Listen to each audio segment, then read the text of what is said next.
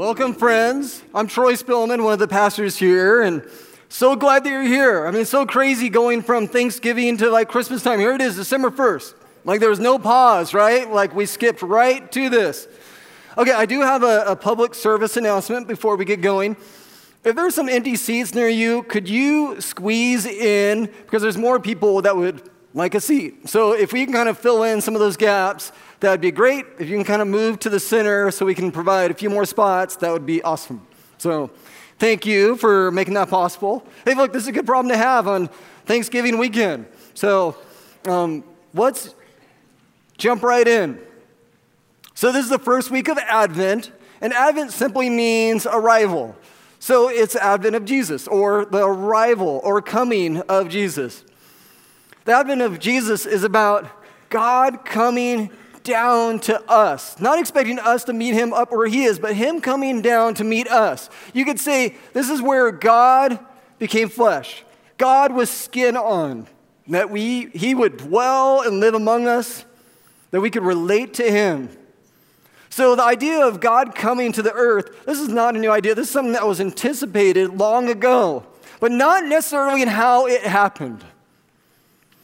So we're going to jump right into this passage. So, Matthew chapter 1, verses 18 25, we're going to cover that. They'll be up behind me, but also, if you have your Bible, you can follow along with us. So, Matthew chapter 1, verses 18 to 25. This is how the birth of Jesus the Messiah came about. His mother Mary was pledged to be married to Joseph, but before they came together, she was found to be pregnant through the Holy Spirit. Because Joseph, her husband, was faithful to the law and yet did not want to expose her to public disgrace, he had in mind to divorce her quietly. But after he had considered this, an angel of the Lord appeared to him in a dream, said, Joseph, son of David, do not be afraid to take Mary home as your wife, because what is conceived in her is from the Holy Spirit. She will give birth to a son, and you are to give him the name Jesus because he will save his people from their sins. All this took place to fulfill what the Lord had said through the prophet. The virgin will conceive and give birth to a son, and they will call him Emmanuel, which means God with us. When Joseph woke up, he did what the angel of the Lord had commanded him and took Mary home as his wife. But he did not consummate their marriage until she gave birth to a son, and he gave him the name Jesus. Friends, let's just pray for a moment. Lord, thank you.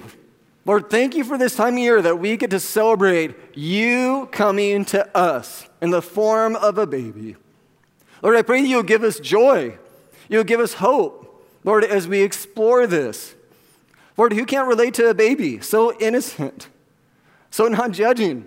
Lord, thank you, Lord, for this gift that you came in the form of a baby that we could relate to. Lord, I pray that you would work in our hearts. Lord, you would Prepare the soil of our hearts that it may be fertile, that you could grow and produce a great yield. Lord, I pray that you'll give us just the right focus, Lord, this time of year and as we go through this passage. In Jesus' name, amen. So, this is a story of anticipation with the birth of our Savior, but not exactly how people thought it was going to unfold. You know, me and my wife, Heidi, we have our own story of anticipation, particularly with our third child. So, when we have three, we have boy, girl, boy.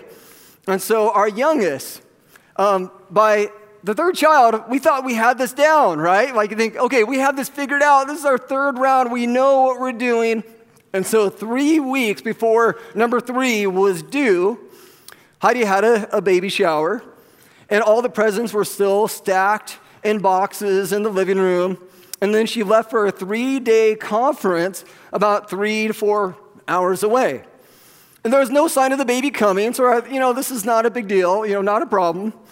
Um, the crib was still disassembled in the garage. The car seat was not installed. And you, you know what happened here, right? Like the, the other two kids were at, at Grammy's house. So it's like, I had this day, like I took a nap. And then, then I got the call. Um, I, I think the baby's coming. Well, that's an understatement because with my wife, there's like no like cruise control when this, like when it starts, it's in high gear. Like this baby's coming. I knew I had just like a few hours. And here I am, it's heading toward rush hour traffic time, and I had to get there. So I'm kind of going around the garage. I'm trying to find stuff like, what does she need? What do I need? We're not, you know, I'm going around. I think I almost left the garage door open. A friend of mine checked later and he said I didn't, but I wasn't so sure. Okay, so I'm speeding down. I'm actually going in and out of the carpool lane by myself. I just figure if I get pulled over, I'm going to give them the other line. You know, listen to my wife on the other end of this phone. She's like in labor. Listen, you know, hopefully they'll show some mercy. So as I'm driving, I'm kind of going in and out of the carpool lane. I'm trying to get down there. You know, a couple points. I'm being navigated by my um, father-in-law, and he's like giving me directions, and you know, he's kind of navigating me through. And then, about 20 minutes before, all of a sudden they just put me on speakerphone. I hit that point, right? I hit a speakerphone, and then, since we don't know the gender of any of our kids before they're born, all of a sudden I heard, "It's a boy," and I was 20 minutes away. But you know what? And some people are like, oh, wasn't that so sad? I was like, look, my wife was so well taken care of, probably better taken care of than if I were there. She had a whole team of pastors' wives, like attending to all her needs. They're like, I'm going to Target, I'm going to get you diapers, and I'm going to go get this, and I'm going to go get that. And so she was well taken care of.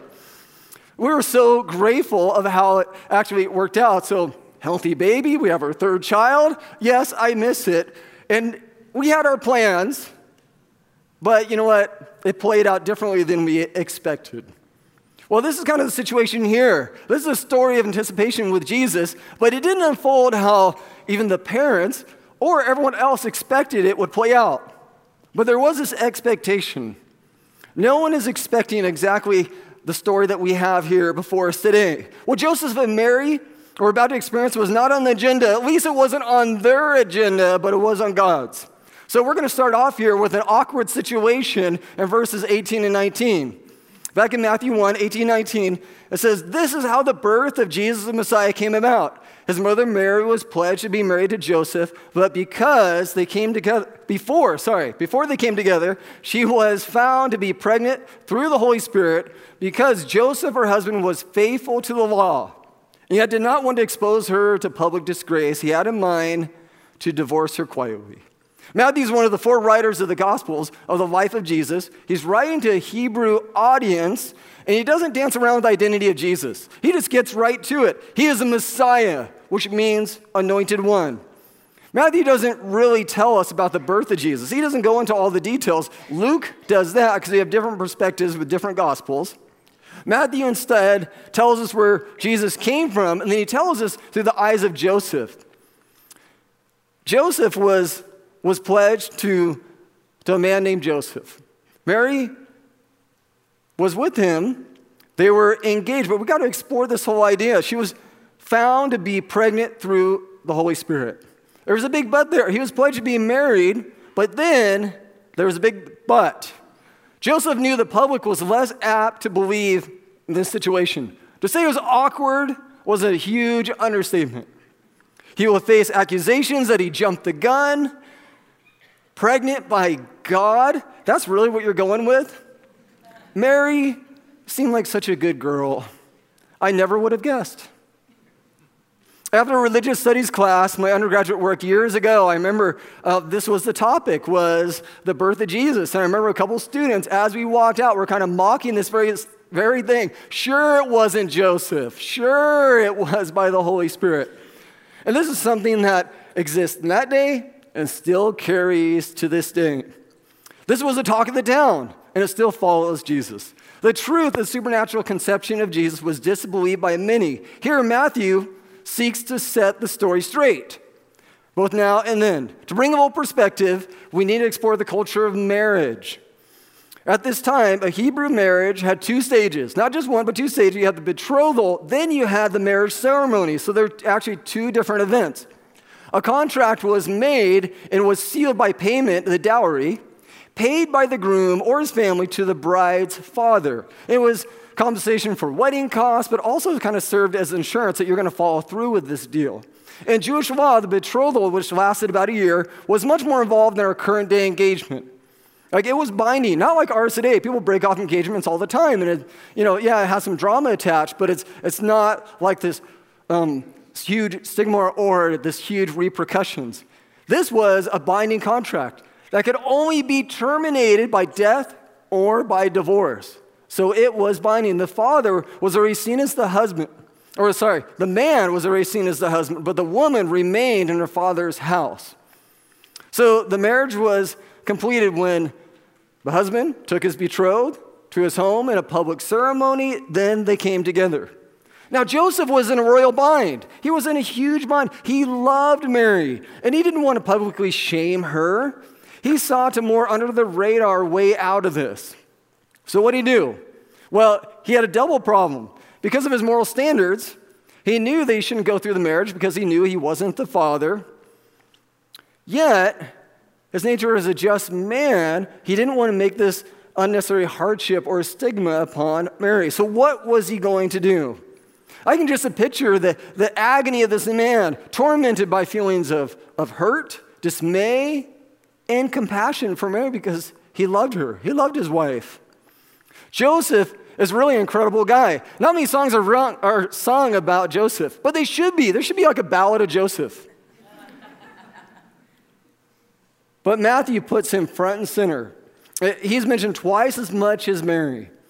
Uh, there are men who are righteous, but not kind. And there are men that are kind, but aren't righteous. Joseph was both righteous and kind.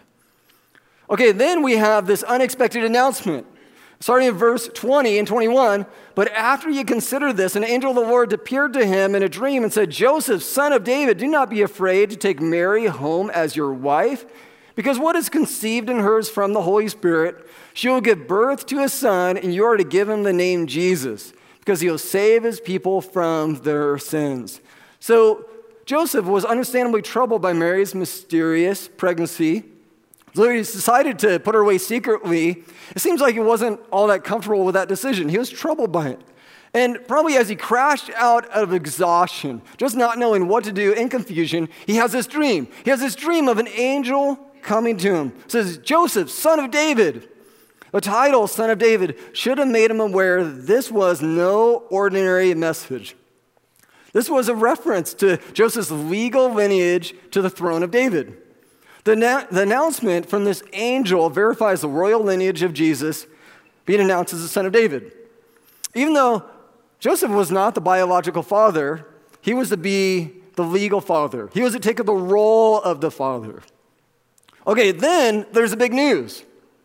That which is conceived in her is of the Holy Spirit. I mean, how does one brace for this kind of news? I mean, you can't exactly kind of Google, how to know if your baby is conceived by the Holy, oh, forget it. Right? It just doesn't work. You have no grid for this kind of announcement. It seems that Mary had not told Joseph that she was pregnant by the Holy Spirit. I mean, this shouldn't surprise us. I mean, how could she, or really anyone for that matter except God, explain such a thing? I mean, could you imagine this? And Joseph, sit down, honey. I have, a, I have something I have to tell you.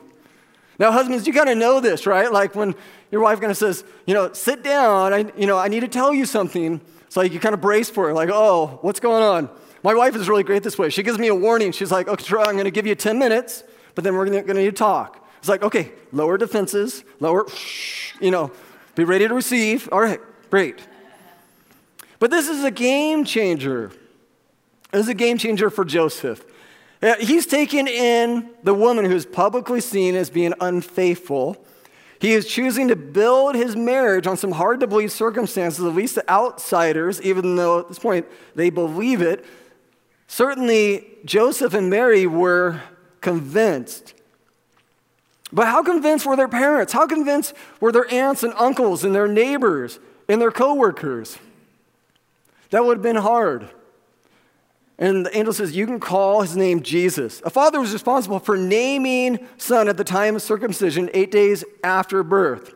So the name Jesus means Yahweh saves, which is God's name he gave for himself. So it's very simple God saves. This is a proper name because Jesus would save his people from their sins.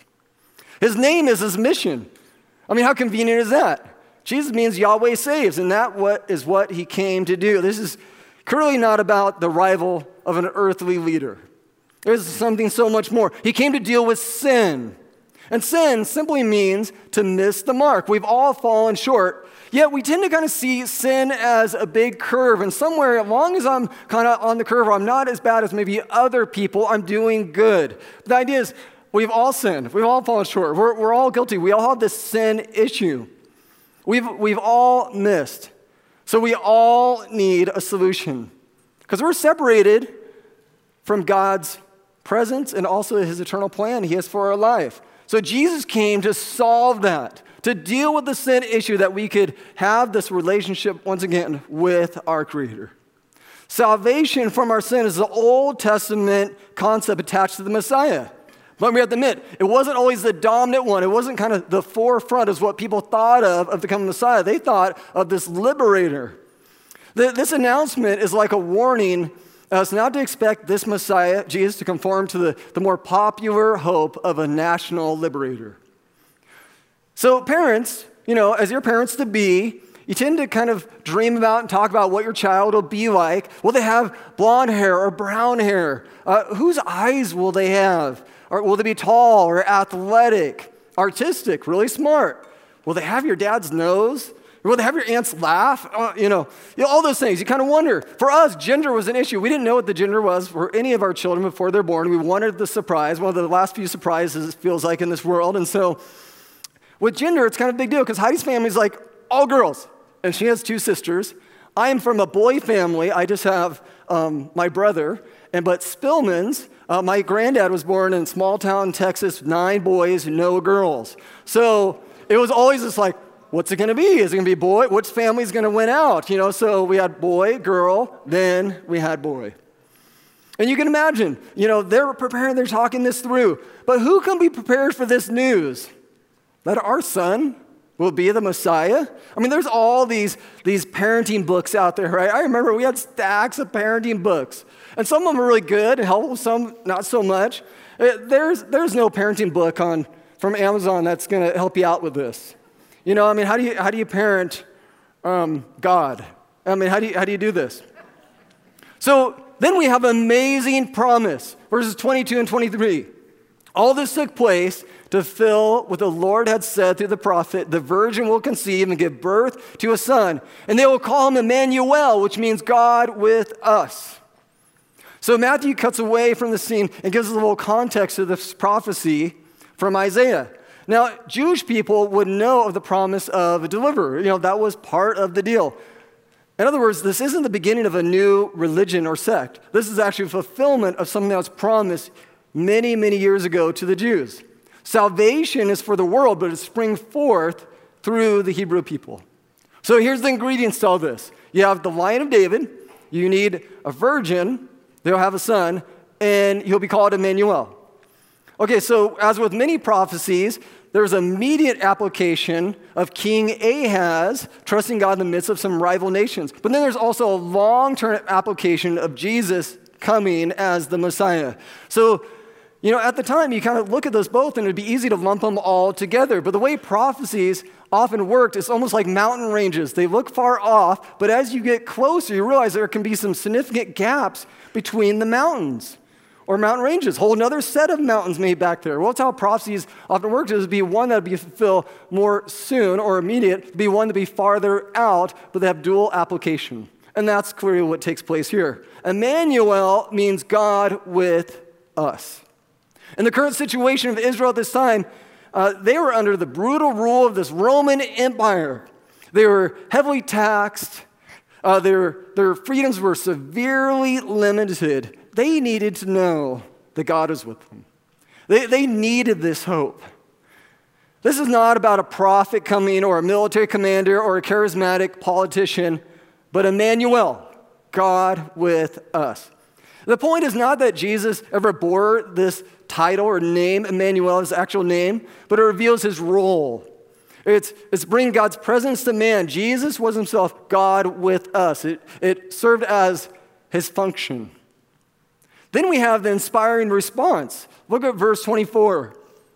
It says, When Joseph woke up, he did what the angel of the Lord had commanded him and took Mary home as his wife. But he did not consummate their marriage until she gave birth to a son, and he gave him the name Jesus. So, one thing we know for sure Joseph was convinced that he and Mary were in the mix of something divine and supernatural.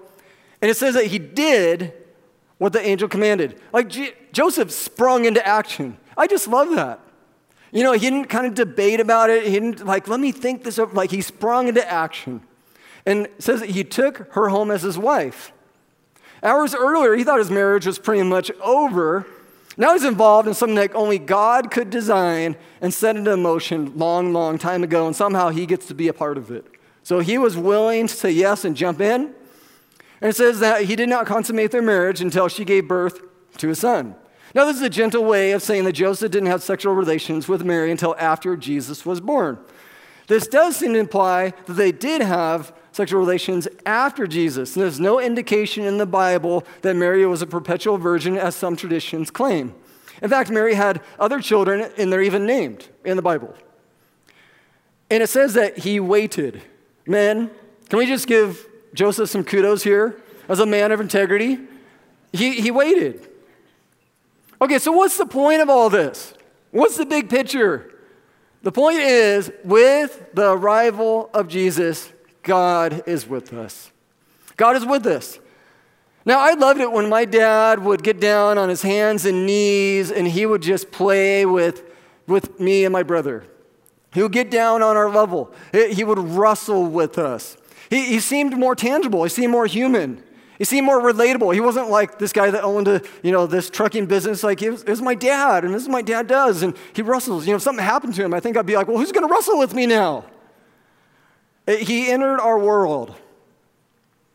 And I found this true with my own kids. Like with my daughter, I would play stuffed animals with her, and she loved stuffed animals. She didn't really do the doll thing, but stuffed animals. And we would, I'd like, she had a whole like big laundry basket of them. I'd hide one and be like, guess which one I hid? And she would, she would know. She would figure it out. I was especially good at My Little Pony. I could like comb the mane and, you know, have their voices. With my boys, I would play Legos. Uh, I love to kind of mix genres. You have Star Wars and, you know, Lord of the Rings, so you have hobbits with lightsabers, was always fun. Kind of play act through this. We would, then of course, when mom was gone, we would build huge forts, you know, with the couches and tables and rearrange everything and have blankets and and of course, it'd end with a giant dog pile and just like pile and wrestle on each other. And well, I wanted to be tangible, I, I wanted to be real. This is what God did. He came down to our level. He identified with us. He meets us where we are at. Emmanuel, God with us. Who can't relate to a baby so non threatening, so innocent, so pure, so beautiful? So if we break down these three simple words God with us. Let's, let's break this down a little bit. God.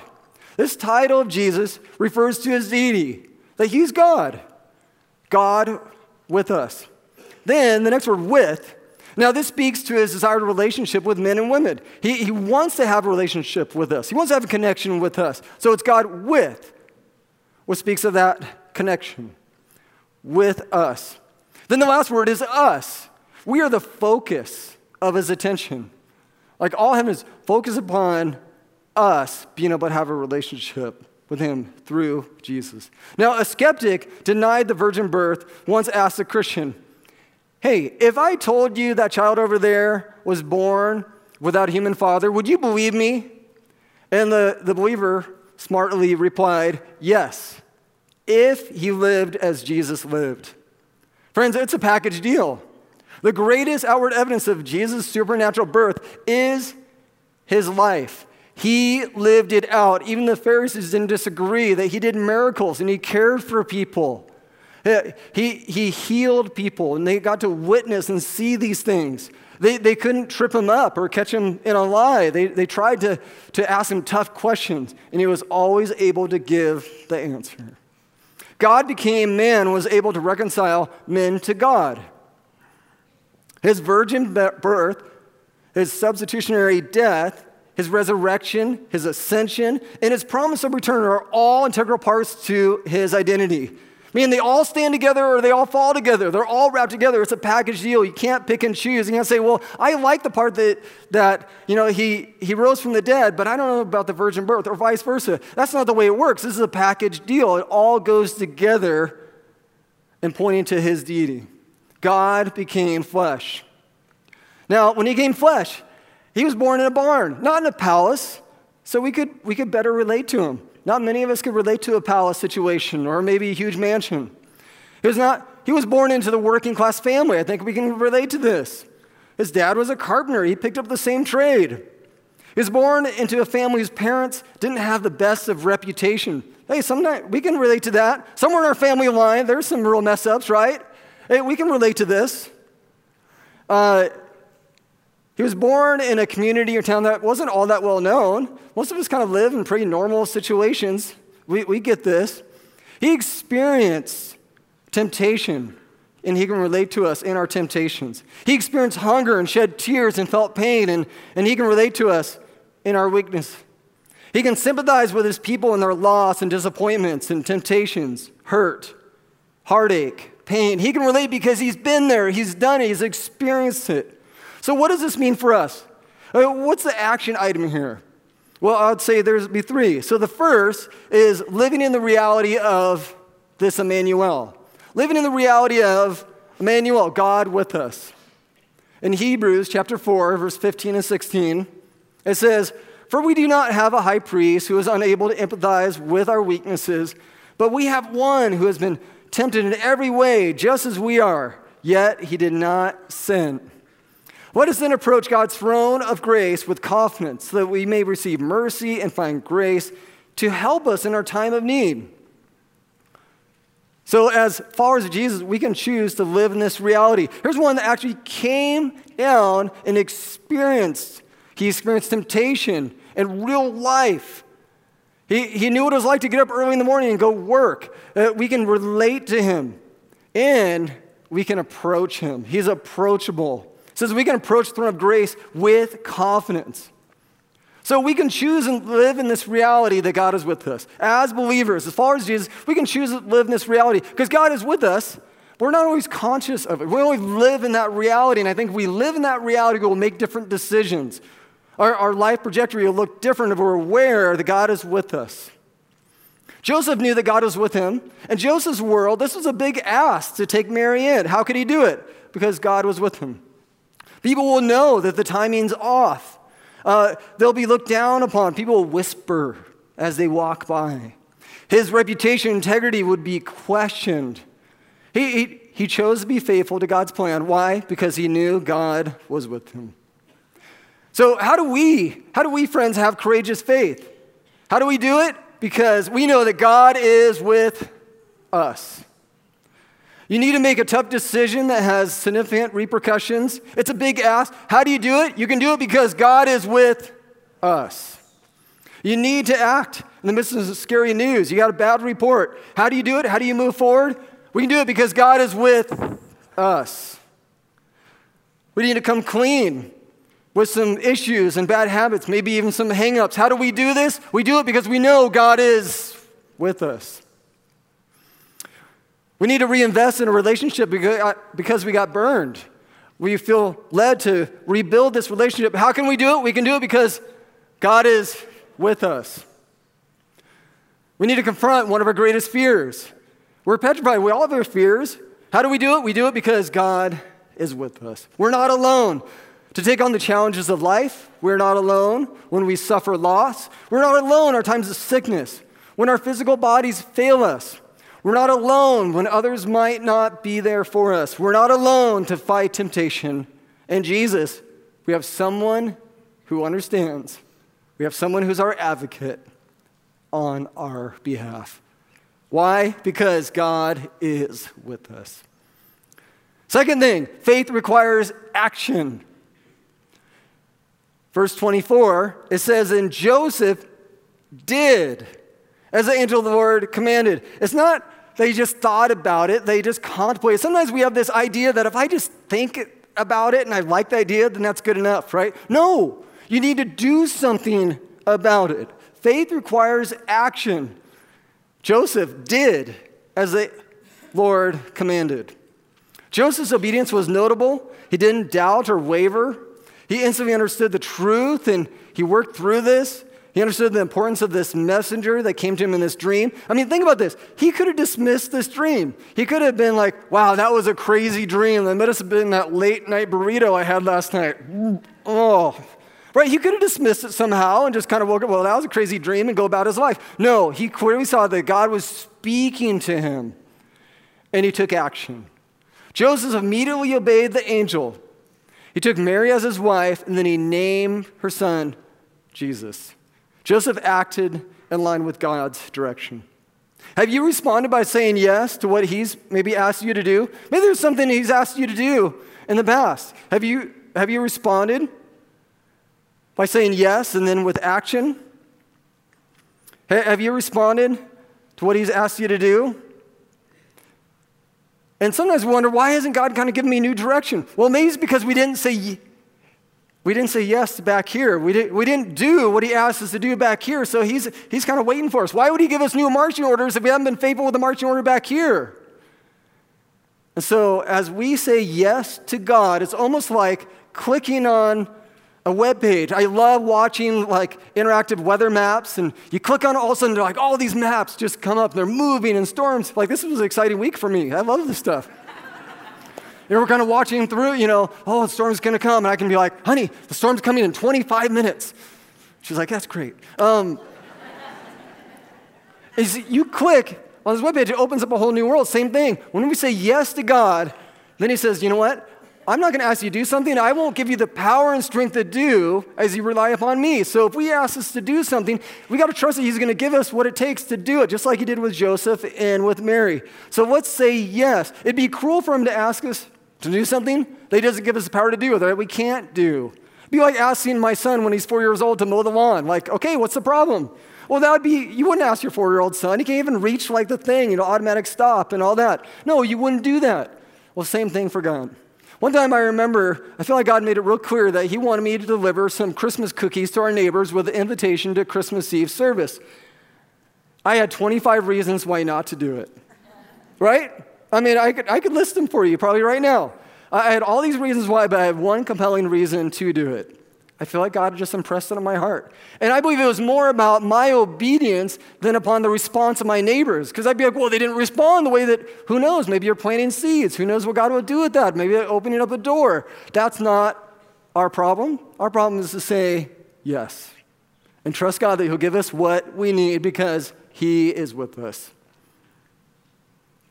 What if Joseph didn't obey? What if he, what if he said, you know what, I'll just think about it. I'll get back to this later, which is kind of a nice way of saying no, really, when I say I think about it. God is amazingly patient.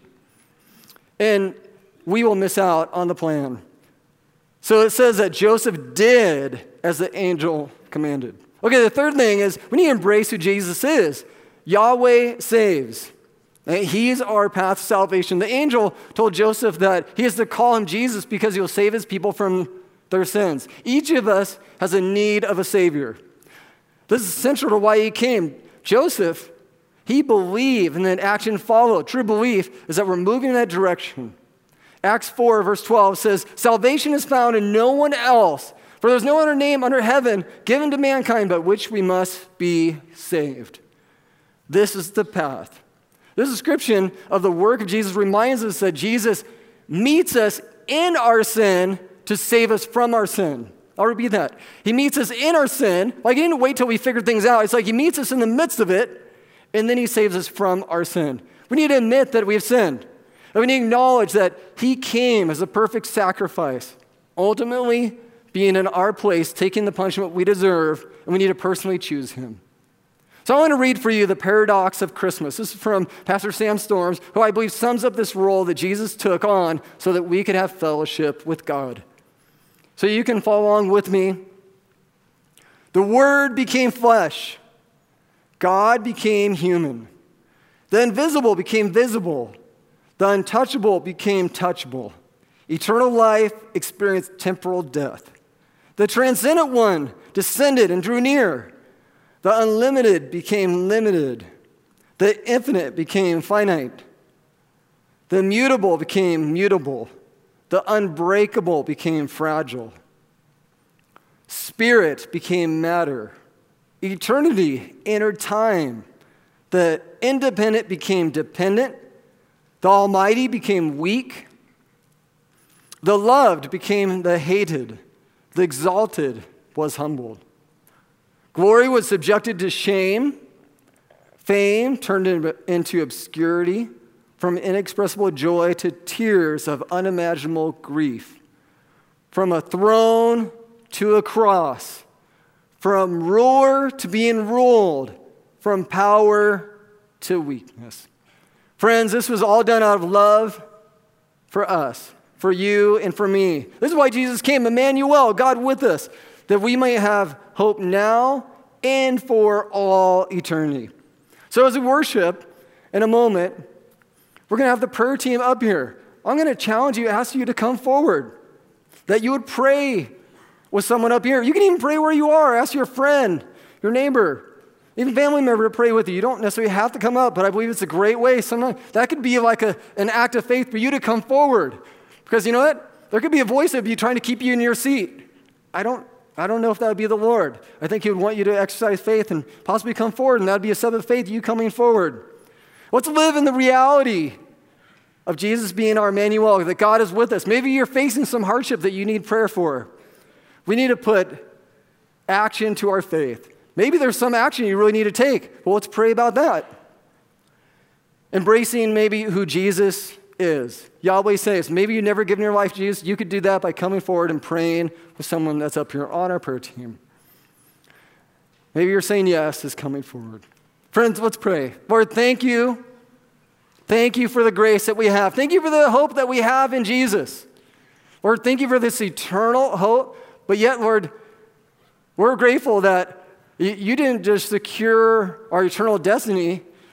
Lord, you give us hope here and now. You promise to be with us, with us in our daily life, in our trials and tribulations, in our triumphs, in our victories. Lord, you're in the midst of all of it. Lord, help us be aware of this. Help us to be consciously including you in the midst. Lord, thank you for this time of year that we can celebrate the coming King. Lord, thank you for the anointed one. Thank you for the hope that we have in Jesus.